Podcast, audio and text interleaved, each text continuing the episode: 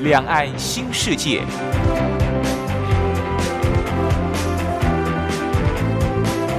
这是一个让您打开视野、胸怀两岸、放眼全球的云端世界。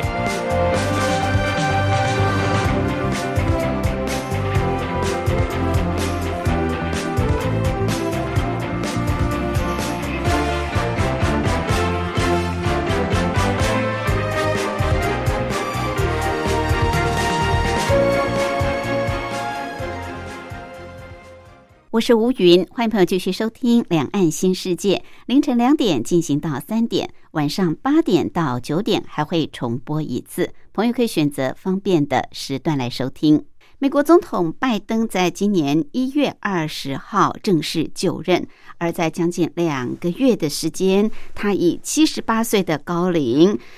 一上任就马上要处理美国对内对外许多重要的事务，可以说是马不停蹄。尤其是在对外的政策方面，美国啊在川普总统时代不断的退群。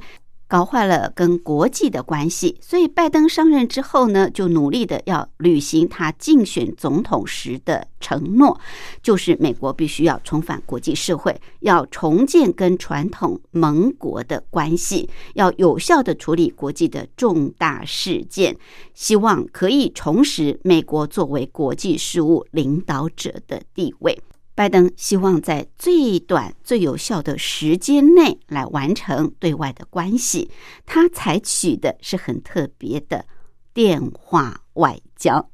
为什么呢？到底这个拜登开启电话外交的意义、背景，还有跟这些重要的国际领导人在通电话的过程当中谈了些什么议题？我们今天在节目当中特别邀请。国立政治大学外交系李明教授来为大家讲解，进一步的分析探讨。李教授是美国维吉亚大学国际关系博士，曾经担任过外交系系主任、国际事务学院院长，现在是外交系的教授。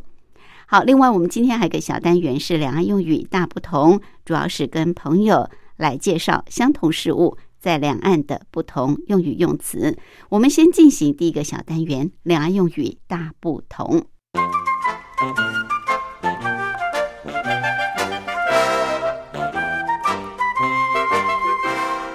两岸用语大不同。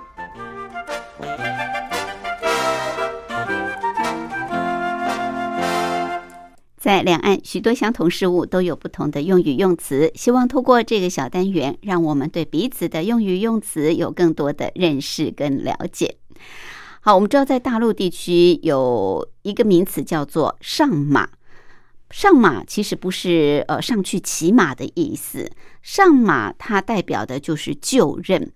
过去呃，在邓小平时期，曾经针对他所把选的江泽民要来担任国家主席的时候，那个时候呢，就曾经有一句说法，就是“扶上马，送一程”，也就是不但要扶持江泽民来上任，而且还要辅佐他一段时间。好，所以这个“上马”其实就是指就任、上任的意思。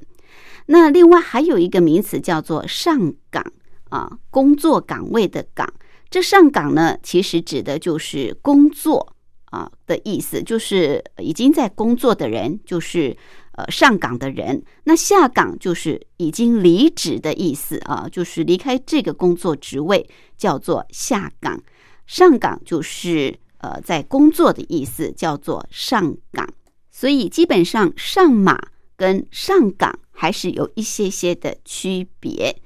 好，那在台湾呢，我们可能对这两个专有名词不是很认识跟了解，特别提供跟大家来介绍。好，音乐过后，我们就进入今天的主题单元。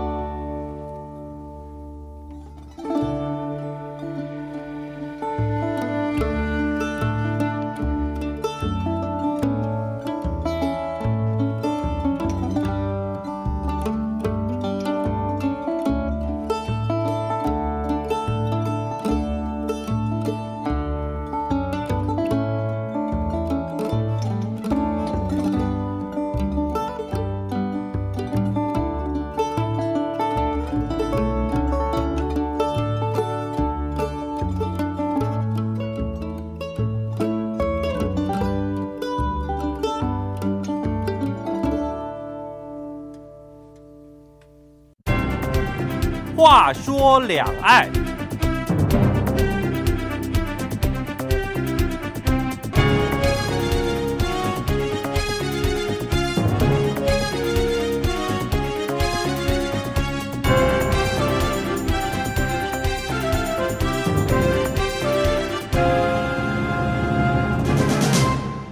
美国总统拜登在今年一月二十号就任以来，已经有将近两个月。他以七十八岁的高龄，是美国有史以来的首任就职时年纪最大的总统。可是，在将近两个月的时间，他要处理的事情又非常的繁杂。在美国内部，他要纠正上一任总统川普的施政。拜登标榜他必须清除川普的负面影响。使美国回到正轨，所以在他上任的第一天就签署了十七道的行政命令。一番过去，把焦点放在对抗新冠疫情、振兴美国经济、促进族群平等、扩大教育投资、增进社会福利、救济美国受创的中低收入者，可以说是经纬万端，一点都不轻松。而在对外的政策上，拜登也毫无松懈的空间。他一连串的聘请国务卿、国家安全顾问、国防部长在内的各部门高级官员，希望能够立刻上手，因应已经被川普搞乱的美国的对外关系。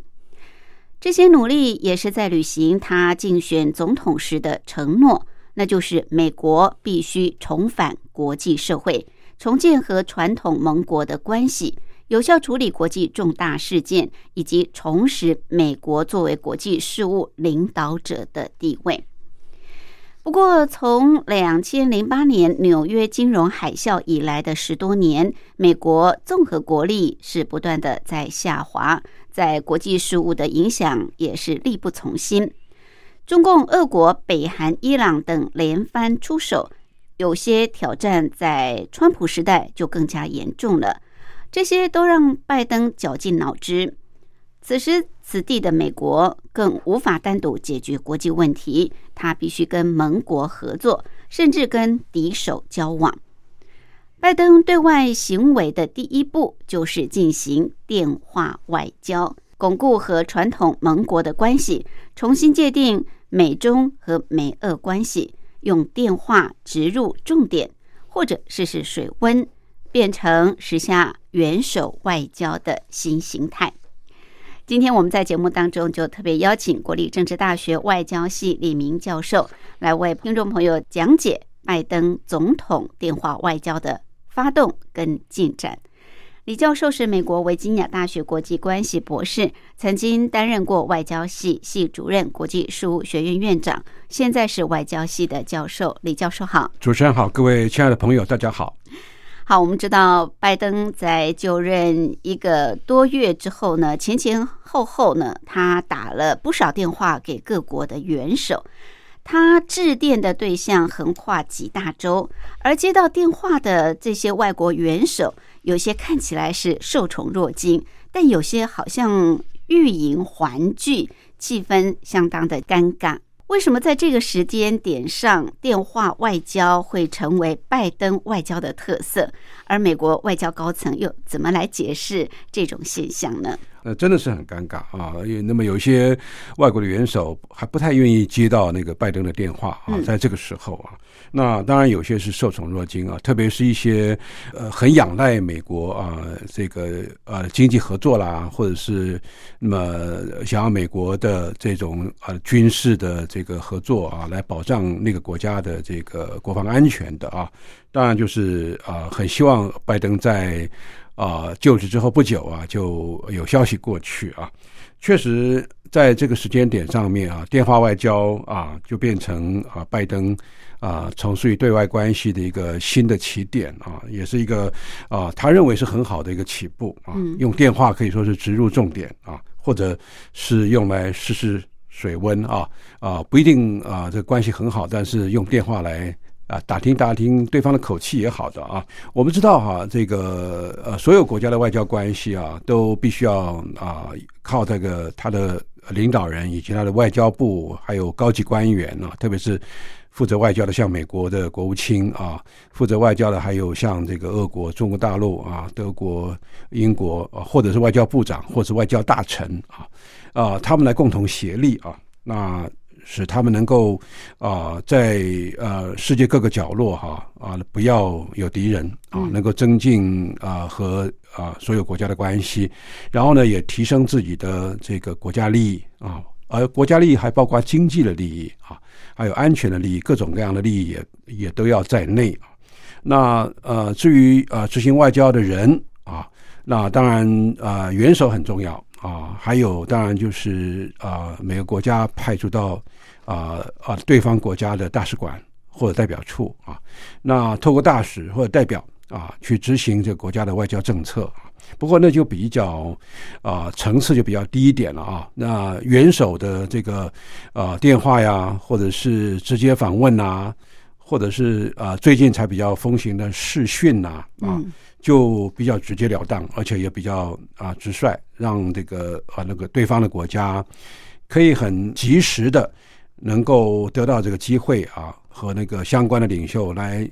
来进行面对面的，或者是语音的这种传送啊，那知道对方的意思，而且把自己的想法告诉对方。嗯嗯。那还有一个方法就是亲自去访问。可是呢，我们知道啊，这个呃大国的元首到别的国家去，特别是到小国去啊，可以说是大费周章。对。那么准备车马。还有人员，还有包括呃经费的这个投入，特别是美国总统啊啊，美国总统到全世界各地去啊，他连他的那个负责安全那个车子啊那么大啊，那个大的那个内部车啊，他们叫做野兽啊，他有一个 nickname 啊，就是所谓的绰号叫野兽。他把这个野兽呢啊呃要跟着这个。呃呃，美国总统那个空军一号都要运到对方的国家去，嗯，所以人员又很多啊，然后气势又要弄得很大，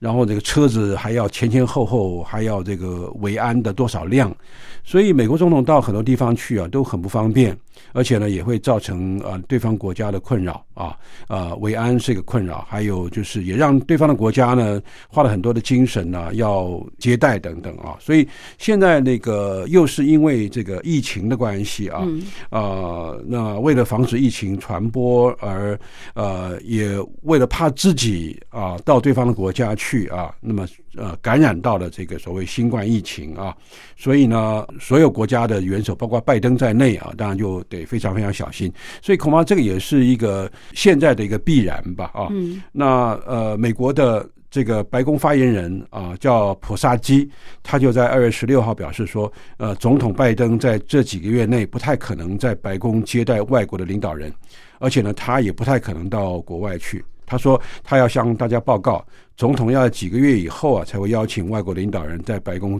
见面啊。所以说，拜登来说的话，通常是他主动，而且从呃一月二十号他就任以后，他第二天就打电话给加拿大的总理杜鲁道，嗯，而他给加拿大总理杜鲁道是他啊第一个给全世界各国的元首打的电话。嗯嗯，那么紧接着呢，还包括啊这个澳大利亚、英国。法国、德国啊，嗯，还有呃，这个韩国、日本啊，印度、俄国跟中国大陆等等，那么一共十个国家以上。是，所以看来拜登他是用电话来和这个主要的国家的元首来建立一种关系。嗯，呃，这个电话外交对他来讲是比较简单，而且也比较不费力，而且也不必大费周章的举动。对，是。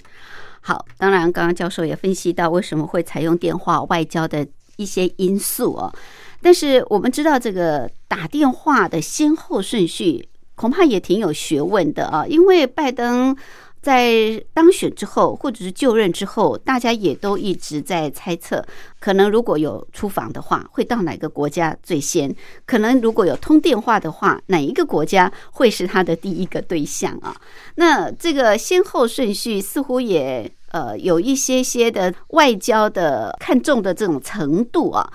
嗯，拜登在去年十一月选战获胜之后，就是他还没有就职之前，他就曾经打电话给日本跟韩国的元首，可以说是电话外交啊。日韩来说是拜登呢呃最早接触的，也算是日韩是最早的受惠者。呃，为什么拜登那个时候会有这样的举动？他跟日韩究竟谈了些什么？呃，当然，呃，主持人问的很好了。为什么有些国家先，有些国家后啊？嗯我觉得这里头有包括亲疏的关系嗯啊。呃，亲疏的关系当然有从地理位置上来说啊，那那么哪一些国家被美国看中？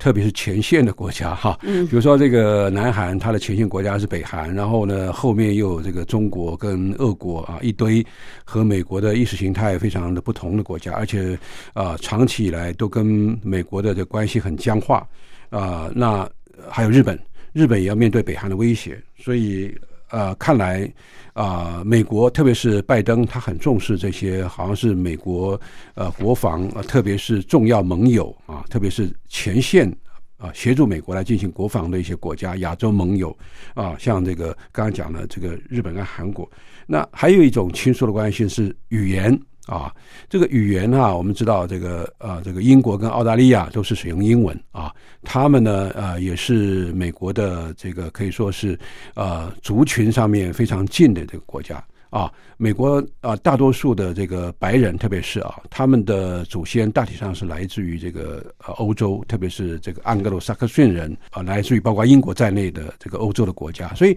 美国对欧洲的国家，特别是英国、德国、法国啊，呃，西班牙等等啊，这些感觉上是比较亲近的啊。呃，还有就是意识形态啊，看起来是美国跟这些西欧的国家，日本、韩国啊、印度这些啊，这个民主国家是比较接近的，所以可以看出来他们之间的亲疏关系哈、是和这个美国跟呃中共、美国跟俄国，呃，还有一些啊、呃那么所谓怪里怪气的国家哈、是是是不太一样的哈、呃，还有就是呃，就是个人熟悉的这个程度啊，呃，拜登可能呃跟这个这个欧洲的某些国家呢，那么有很多交往的机会。嗯。啊，那么跟日本跟韩国呢，啊，这个领导人大概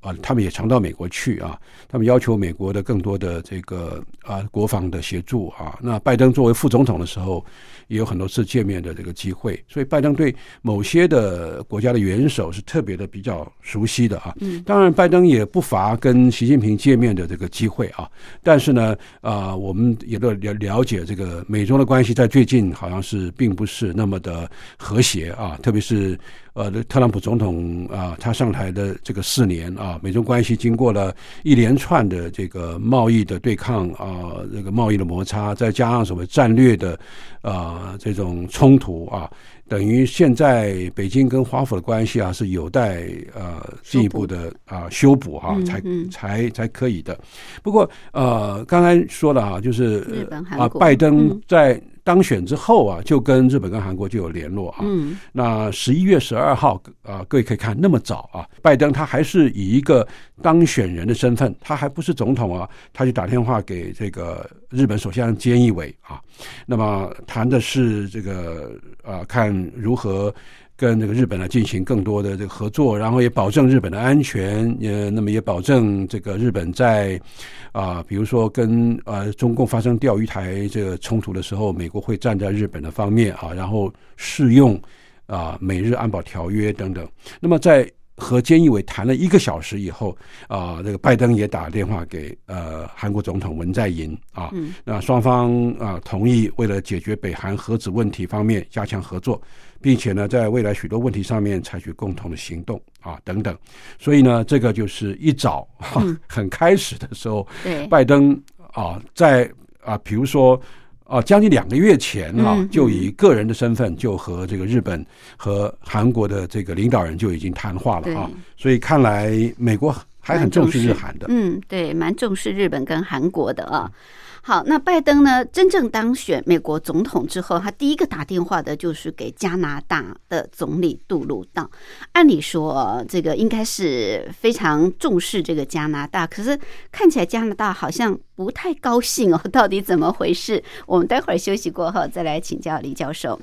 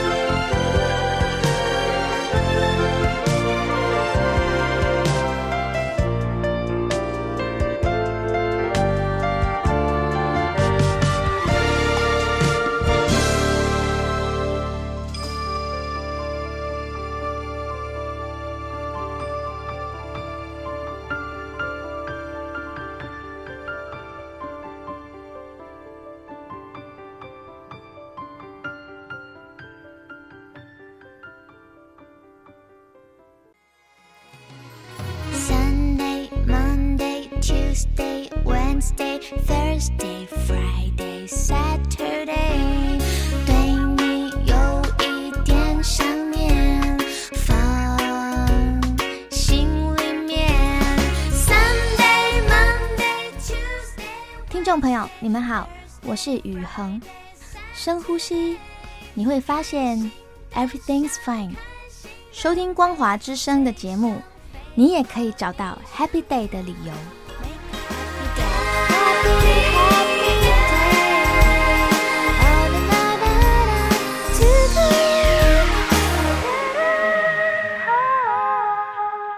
我是吴云。我们今天节目的贵宾是国立政治大学外交系李明教授。李教授是美国维吉尼亚大学国际关系博士，曾经担任过外交系系主任、国际事务学院院长，现在是外交系的教授。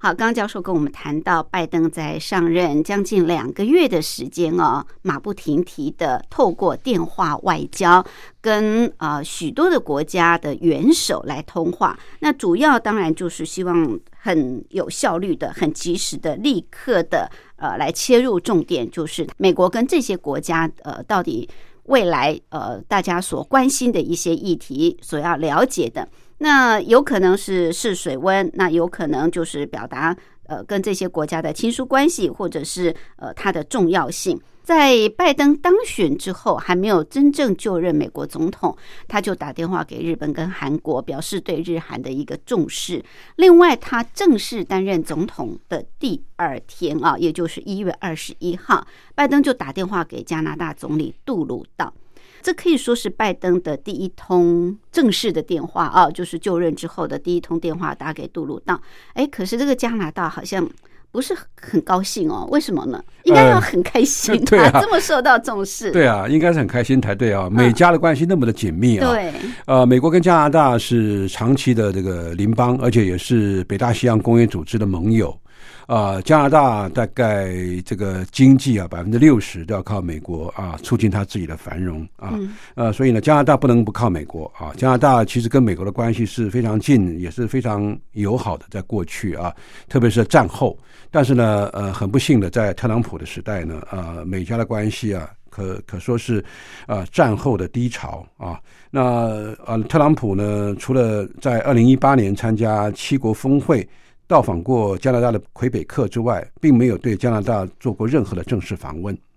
呃，而且呢，特朗普还痛骂加拿大的总理呃杜鲁道是所谓的两面人啊，所以因此呢，呃呃，杜鲁道就对这个特朗普非常生气啊。嗯杜鲁道呢对这个特朗普当然是非常的感冒，所以呢，在呃呃在美国的这场这个二零二零年大选当中，他心理上他是非常支持由拜登选上总统的啊。嗯呃，所以呢，在十一月三号美国总统大选之后，成为国际社会第一个向拜登恭贺。那么，第一个跟拜登啊、通话的这个领袖啊，所说的就是一月二十一号啊，这个拜登啊和这个杜鲁道的这个第一个电话就是就是打给加拿大。嗯原来呃，拜登就是想跟杜鲁道啊、谈一些事情啊，而主要是在四个领域。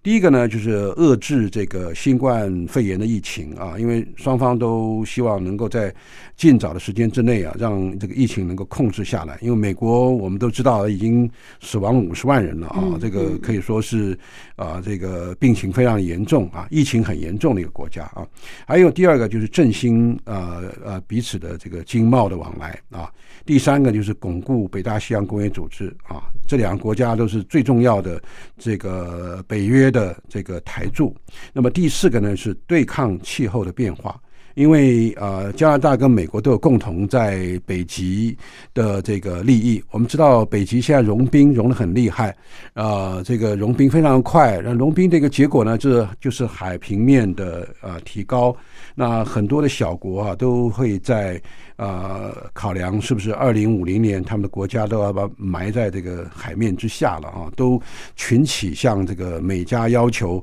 这个美加两个大国都要对这个气候变迁呢能够多使一点力。不过呢，这个原来是好事了哈、嗯要谈这些东西。可是呢，呃，这个加拿大认为是美国啊对这个加拿大非常不友好的，就是被捅了三刀哈。怎么说？这个第一刀呢，就是拜登在进入白宫的第一天啊，签署的不是刚刚讲十七个行政命令嘛？对，就赫然有一条是直接对准加拿大，撤销了价值一百一十五亿美元的这个美加的这个输油管这个项目的许可。嗯，理由是为了对抗这个气候变化，要积极发展绿色能源，美国就不需要用那么多的油。嗯所以呢，就阻止了这个加拿大呃这个呃石油管的这个新建。可是这个石油管已经在做了。啊，啊，所以呢，这个加拿大石油大省叫阿尔伯塔啊、这个省长呢就很气，然后就给这个啊杜鲁道压力，说美国怎么可以这样子啊？因为一旦这个取消了以后，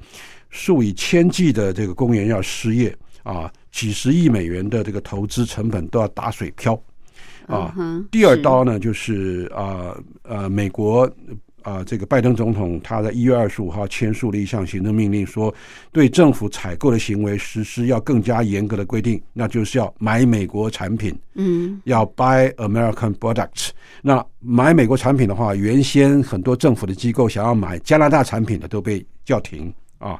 所以对于加拿大来说的话，和日本一样，它原来啊、要卖给美国的东西赚了很多钱呢，就从此不见了。嗯第三刀呢，就是说，呃，美国要跟这个加拿大要要这个呃拼比啊，要怎么样去啊、赢得更多的这个疫苗啊，双方都在竞争啊。嗯那个美国要更多的疫苗，加拿大也要啊，所以加拿大在国际的市场上面就拼不过美国。嗯，所以呢，呃，加拿大就认为说美国给加拿大摆了一道，嗯所以呢，加拿大很不高兴。是，所以虽然是这个拜登啊使出浑身解数，要让这个杜鲁道觉得呃拜登有疑，但实际上呢，这个是感觉啊非常非常的复杂，这里面充满了爱恨情仇。对，主要是利益的关系啊。嗯好，这个牵涉到国家利益，当然美国都是美国至上的。OK，那这个第一通电话打给，当然最就近的就是加拿大。第二通电话呢，拜登打的就是呃，当然是兄弟之邦啊，那就是英国、欧洲的国家。一月二十三号，拜登打电话给英国，英国呢是欧洲第一个接到拜登电话的国家，这当然又有不同的意义啊。那拜登到底又跟英国首相强森谈了些什么样的议题？之后当然就是法国跟德国了。好，这个教授可不可以跟我们谈谈，究竟拜登跟呃英国跟法国总统马克宏、德国总理梅克尔又谈了些什么呢？哎，对啊，呃，这个一月二十三号啊、这个呃，就是拜登呢就拨给欧洲的第一个电话，就是给英国啊、这个首相啊，这个强森啊，在大陆叫做约翰逊啊，他的这个电话呢啊、主要是谈这个两国领导人啊同意啊啊、这个要深化双方的关系，并且合作。呃，应付这个气候变化啊，那气候变化是对大家都是那么有害的。然后刚刚讲过啊，这个很多的国家都在气候变化当中哈、那么受到大大小小的这个伤害。呃，因为海平面啊、提高了以后，很多国家就要陆沉。啊、那么可是呢，英国也脱欧了哈，啊、那么他对美国的贸易呢就得重谈了啊，那所以呢，美国很重视的跟英国重新谈判，那么这个呃双边的这个自由贸易协定啊、那么呃强森呢就是这个英国的首相，也是希望能够跟美国交好。呃，但是呢，双方啊、也也有些问题了，就是说，呃，这个对于这个北约啊、对于中国大陆人权怎么看？呃，还有这个 FTA，就是这个自由贸易协定，好像呃，双方还是必须要再进一步的谈判啊，才有更多的这个共识存在。啊、这个是跟英国虽然是啊、态度是非常的好啊，那我刚刚讲了，这个美国很多的这个后裔啊，他们的祖先是来自于英国，他们常常会到英国去寻根呐、啊，啊、会到英国去看看他们的老祖宗从哪里来啊。不过啊、这个美国跟英国还是有些矛盾啊、存在的啊。美国对英国脱欧的的问题，呃，影响了整个欧洲。美国的啊、那个领导人，我想包括这个拜登在内，也有不同的看法啊。那一月二十四号，拜登跟法国总统马克宏也做了一些啊这个呃沟通，基本上他讲的内容啊跟强生是差不多的啊。那马克宏也非常呃重视跟美国的在各个方面的合作啊。那呃，但是呢，马克宏他也特别提到说，这个美国要尽快的要重新加入。这个所谓巴黎气候公约啊，呃，关于这一点啊，双方是有蛮大的这个共识的哈，呃呃，那但是呢，法国这个国家在欧洲长期以来就跟美国不同调，法国他认为它是呃在欧洲是一个老牌的一个国家，而且法国是认为欧洲整个的外交，法国是在中心点。其实法国根本没有提到德国啊，其实德国才是中心点啊。如果要谈这个欧盟的话，其实德国的这个经济的条件比法国还要更更强大才对。嗯不过法国它是有强烈的民族自尊心，在这里啊，常常跟美国在欧洲的这个外交的这个领域当中啊。啊，还是有些矛盾存在。嗯那么德国呢，其实啊、是刚刚讲了，就是欧盟的大佬，他跟拜登的这个谈话哈、这个这个我想主要是啊，这个德国的梅克尔啊跟拜登的谈话啊、也不外乎就是啊谈全球合作、对抗疫情，还有使北约稳定，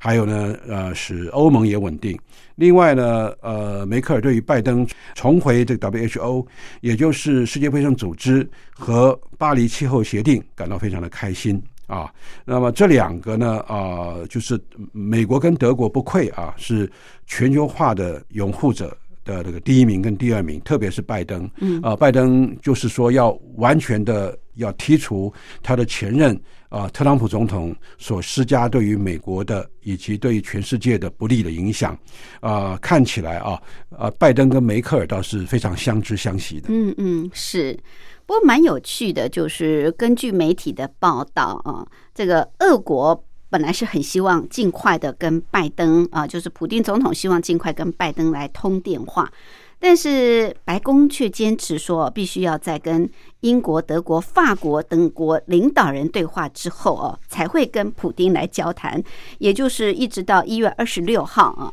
拜登才跟普丁谈上话。这中间有没有透露什么样的玄机啊？那拜登跟普京又谈些什么？双方谈话的气氛到底是如何呢？因为把它摆在那么后面，呃，俄国啊，他自认为他也也是全球大国啊，他应该跟美国平起平坐的啊。嗯根据外电的报道，俄国呃，那么一开始就跟拜登联络了啊，呃，希望在这个呃拜登啊、白宫四年任期开始的这个头几天啊，就和拜登谈上话。呃，拜登是同意交谈了啊，不过呢，他跟幕僚做了准备之后呢，他认为啊，呃，要跟美国的西方几个盟国领导人交谈以后，啊、得到一些共识，得到一些默契以后，才会这个跟这个普京通话。这三个人是英国的首相呃约翰逊、法国的总统马克龙跟这个呃德国的总理梅克尔。那可是呢，是什么样的一个因素啊，促成拜登有这种想法？其实很简单，啊，最重要就是一个意识形态的问题啊。美国跟英国、法国、德国是意识形态是比较接近的啊。还有一个啊，我想大家都知道，因为克里米亚的问题啊，美国跟俄国之间有很多的争执，所以拜登呢啊，他在跟啊普京啊通话以后，其实拜登自己就跟呃记者说了啊，就是美国跟莫斯科有分歧，但是呢，呃，拜登说啊、他还是发现啊、双方可以在符合两国共同利益的呃许多方面进行合作，包括什么呢？新的削减战略武器谈判的一个公约啊，这个双方是。合作的话会有利益的，同时呢，呃，拜登也向俄罗斯明确的表示，啊，美国对于俄国的行为非常关注，不论是他的反对党的领导人纳瓦尔尼受到毒害，然后一回到俄国就被重新抓起来，还是说啊，这个俄国鼓励。啊，这个阿富汗的这恐怖主义分子，那么以美国的士兵或者美国军官啊作为这个假想敌啊，鼓励这个恐怖分子去啊猎杀这个啊美国士官兵的这个报道啊，连同这个，拜登也向这个普京表示了关注。嗯，但是呢，普京呃想当然，他是一个一个否认的了哈。那这也说明了什么呢？就是呃，拜登他不愿意跟这个普京呃争吵。但是呢，他必须要啊、把这个话讲清楚啊，呃，特别是啊、拜登也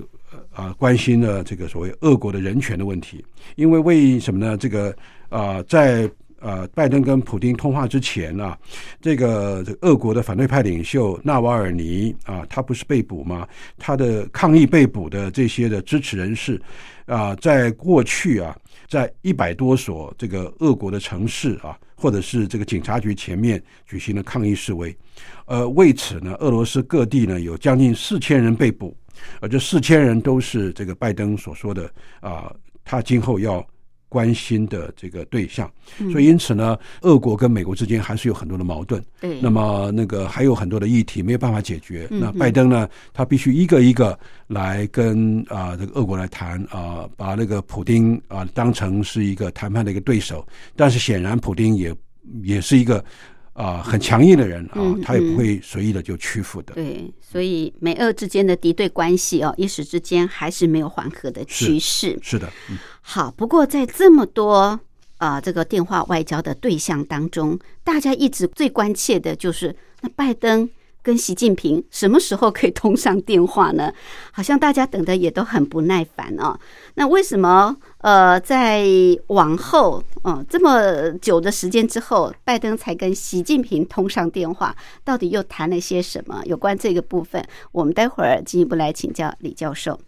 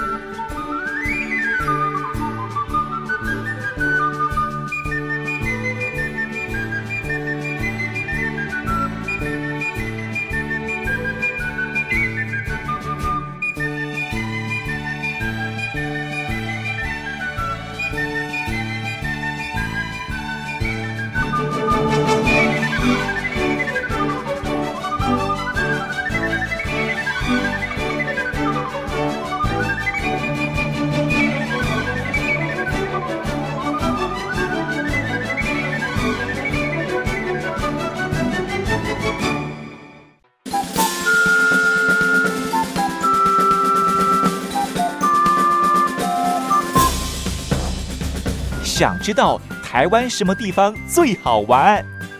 想知道台湾什么美食最好吃？想知道两岸发生了什么大事吗？您想要的我们都有。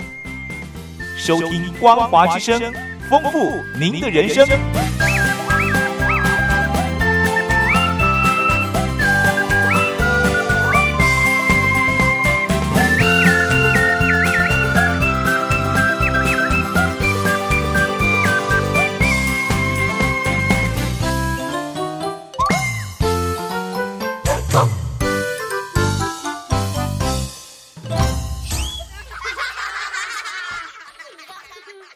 我是吴云。我们今天节目的贵宾是国立政治大学外交系李明教授。李教授是美国维吉尼亚大学国际关系博士，曾经担任过外交系系主任、国际事务学院院长，现在是外交系的教授。好，李教授特别跟我们谈。有关于美国总统拜登所开启的电话外交，当然，拜登一上任之后，哦，他的第一天就签署了十七道的行政命令。那在对内方面啊，可以说是经纬万端啊，很多事情马上必须要处理，而对外的关系也毫没有松懈的空间。所以呢，他就用最有效率哦，最快速又可以直接切入重点的电话方式来跟呃这些国家嗯来做联系。那么他在上任之后呢，两个月期间就呃打了横跨几个大洲的电话给这些国家的领袖，像是日本、韩国哦，刚刚提到的欧洲的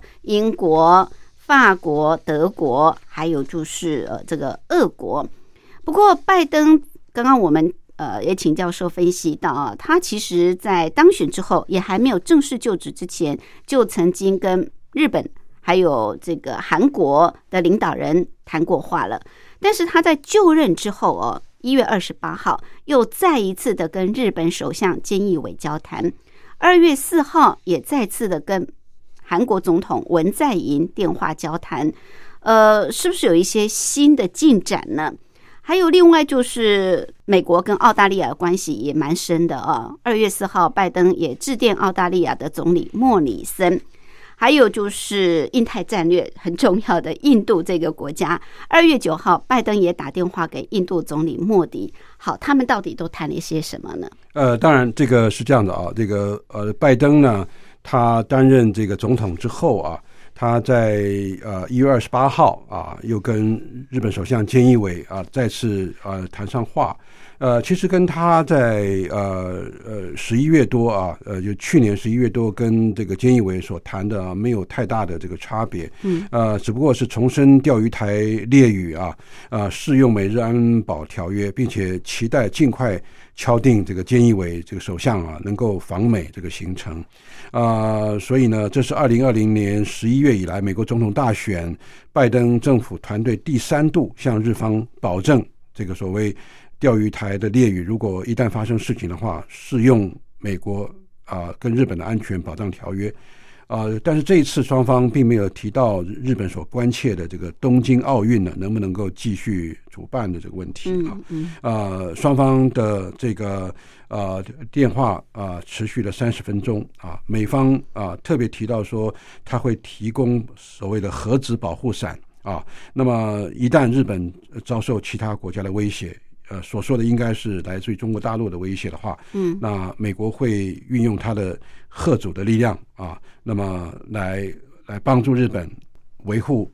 这个日本，特别是钓鱼台地区的这个所谓的安全啊。那另外呢，就是跟文在寅的那个谈话，其实还有一点就是特别提到，拜登在二月四号跟这个文在寅啊电话当中聊天的时候。啊，就特别说啊，这个双方在呃，这个呃，就是防堵这个所谓新冠肺炎啊、气候变迁、经济两极化，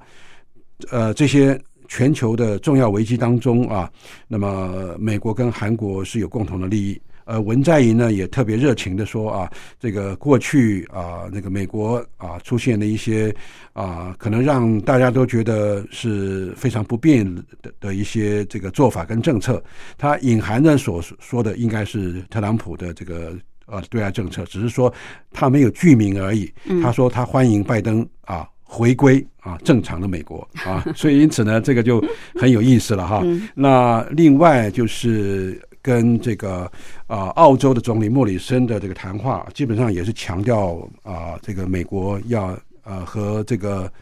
澳大利亚啊，那么尽量努力来啊，继续来推动怎么样去共同防御一个崛起的中国啊，而和这个啊所谓世界的主要的亚太的民主国家能够再次形成一个。啊，坚决的一个同盟，他们所说的是一个钻石民主同盟啊。钻石民主同盟就是美国啊、日本啊、澳大利亚跟印度啊。如果这个四个国家四条线啊、连接起来的话，就有点像那个啊、扑克牌里面的啊、diamond 啊嗯，就有点像钻石。嗯，那么这个钻石的民主同盟呢，就是拜登再一次的跟这个澳大利亚的这个总理莫里森提到的一个重点。另外呢，拜登又跟莫迪谈到说，啊、同意呢以这个所谓钻石民主联盟的这个合作来巩固。亚太地区的安全，嗯我想这个拜登跟莫迪所谈的，大概是跟澳大利亚总理莫里森所谈的话是基本上是一样的。嗯哼，呃，至于说这个美国跟其他国家的这个个合作的一个关系啊，呃，拜登还会再继续努力。嗯，好。不过大家最关心的就是到底跟中国大陆的。呃，国家领导人习近平什么时候会通上电话？毕竟呢，美国、中国大陆是世界第一大、第二大经济体。怎么拜登一上任之后，并没有马上就跟习近平通上电话，而是跟呃这个澳洲总理啊、印度总理通完电话，终于在二月十号。拜登才打电话给大陆国家主席习近平，而这也是习近平从二零二零年三月跟美国总统川普通话之后哦，跟美国总统的第一次通话。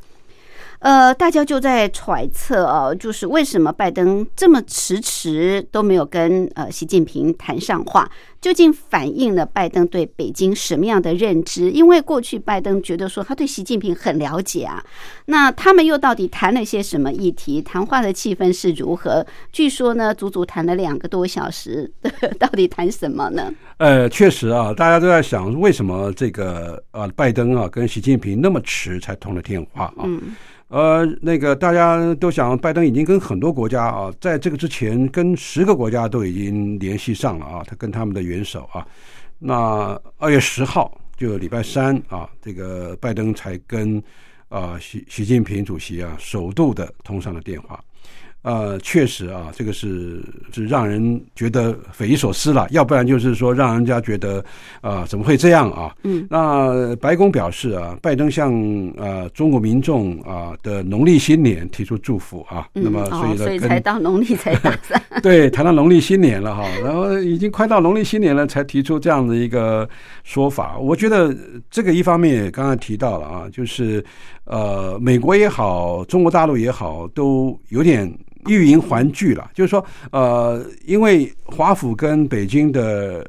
呃这个气氛啊，目前正在低潮。双方的这个领导人，特别是拜登，如果要主动话打电话给习近平的话啊，他要想到怎么样去开启呃那么一个比较好的气氛啊，嗯恐怕也是蛮难的啊。对，所以呢，拜登就说啊，像这个中国的民众啊，这个对于这个辛丑年的这个来到，质疑所谓新年的祝福，强调首要的工作是要保护美国人民的安全、繁荣、健康及生活方式，以及维护印太地区的自由开放。所以各位可以看，说到最后还是要强调是保护美国人民的安全、繁荣、健康，还有维护印太地区自由开放。嗯那，印太地区是美国人讲的啊，我想中国大陆啊、不会讲这个印太地区啊。那拜登说啊，这个呃，如果对美国有利的话呢，啊、他会看看是哪些的议题会跟呃中国合作啊。嗯呃，那么这个是呃拜登的一个基本认知啊。这个我们也可以看到啊、在过去四年，特朗普把这个美中关系打坏了以后，呃，拜登要怎么做，恐怕他也为难啊，因为他一想啊。这个他的得票啊，其实是跟那个特朗普的这个全国总票数是一半一半的啊。嗯嗯他再怎么做的话，他都必须要考虑一些可能共和党那边啊、的反弹啊。他自己是民主党嘛，那在国会里面大概就是一半一半，五十席呃对五十席啊，五十席对五十席，那关键一票是那个民主党啊、他的这个副总统呃贺锦丽，他是参议院的议长。嗯参议院的议长主持会议的时候，五十对五十席的话，那么贺锦丽的那一票是关键的一票，是啊他来决定成败。那么好，习近平怎么回答呢？呃，习近平接到这个电话，恐怕他也是五味杂陈了哈，嗯不晓得说什么才好。说的重的话也不对，说的轻的话也也没办法来表达这个中国大陆的这个呃基本的利益跟立场啊。所以习近平说啊，中美正处于重要的关口啊。呃，习近平跟拜登讲说，你说过美国最大的特点是可能性，也就是 possibility，所以希望现在这种可能性朝着有利于两国关系改善的方向来发展。啊，嗯那么习近平强调说，呃，中美在一些关系上有一些不同的看法，关键是要相互尊重、平等相待。两国外交部门可就双边关系中的很多的议题以及重大的国际跟地区问题深入沟通啊。那么，两国经济、金融、执法、军队等部门也可以多开展接触。最重要的是，美中双方应该建立各种对话机制，准确的了解彼此的政策意图，避免误解跟误判。啊，习近平可是他又说，台湾还有涉港、涉疆，也就是涉及香港跟涉及新疆等等的问题，是事关中国主权跟领土完整。啊，这个部分中国不会退让，希望美国能够谨慎的处理啊。嗯，那所以呢，啊，我觉得其实习近平已经把这个中国大陆的立场已经讲得很清楚了对啊。对，呃，不过呢，根据这一点，拜登又提到了啊，说他对呃那么一些美国向来所关切的这个议题是不会变动的啊，包括北京强制性而且是不公平的经济的做法。贸易的这个政策，以及最近镇压香港、侵犯新疆人权，以及包括台湾在内对区域增加的这个独断的行为，美国会放大眼睛来看。嗯美国看今后中国怎么做，美国的外交政策，那么就会怎么样的应应。所以看来双方是各说各话的比较多。嗯，呃，看来这个拜登跟习近平日后还有很多的机会，必须要协调他们之间可能的一些冲突。啊、世界的局势啊，其实很大一部分的关键是在于美中嗯怎么样去维护一个比较和平协调的一个做法。啊、我想。呃当然了，很多的事情是合则两利啊，分则两害。嗯但是这就考验了拜登跟习近平的智慧了。是，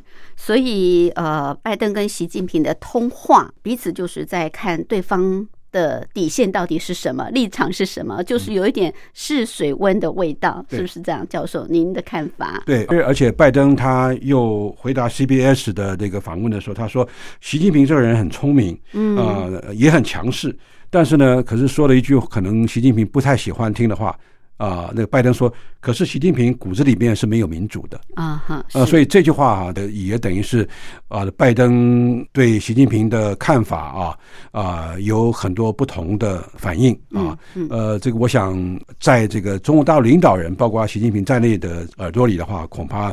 啊，呢，并不是那么的高兴。不过，这个就是美中互动啊。嗯那么，经常有呃合作，当然也经常会有对立，对，有喜欢听的，有不喜欢听的，是恐怕真的是啊、这个五味杂陈的。嗯。好，不过毕竟中美关系过去在川普四年任内啊，其实已经非常的僵硬了啊，那关系也已经打坏了，一时之间也很难在拜登就任就要有所修补回来。那甚至呢，美中两国呃，说实在的，都有一些利益上的这个冲突所在嘛啊，大家都是为了国家的利益，所以往后美中关系会如何发展，当然就有待观察了。呃，我觉得这个习近平跟拜登都讲过啊，就是美中关系是世界上最重要的国际关系。嗯所以呢，这个美中关系的发展是影响世界的和平与繁荣的这个走向。所以呃，拜登跟习近平，我想他们未来真的是责任重大。是。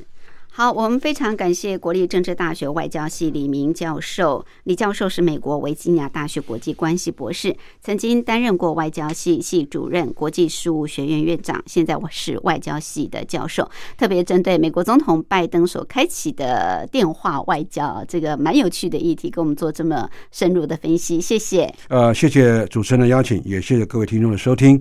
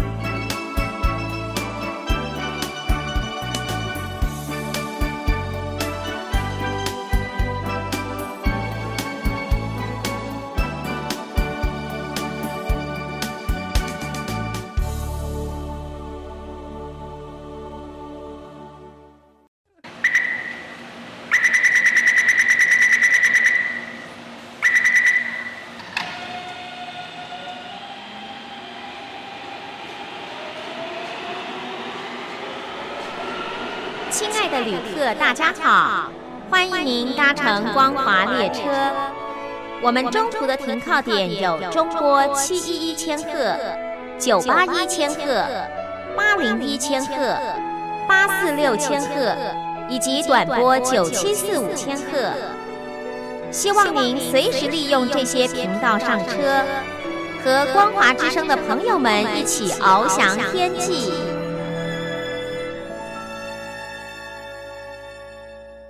我是吴云，朋友现在收听的节目是《两岸新世界》，进行到这儿也接近尾声，非常感谢朋友的收听。节目最后，吴云祝福您平安、喜悦、健康。我们明天同一时间、同一频道空中再会，拜拜。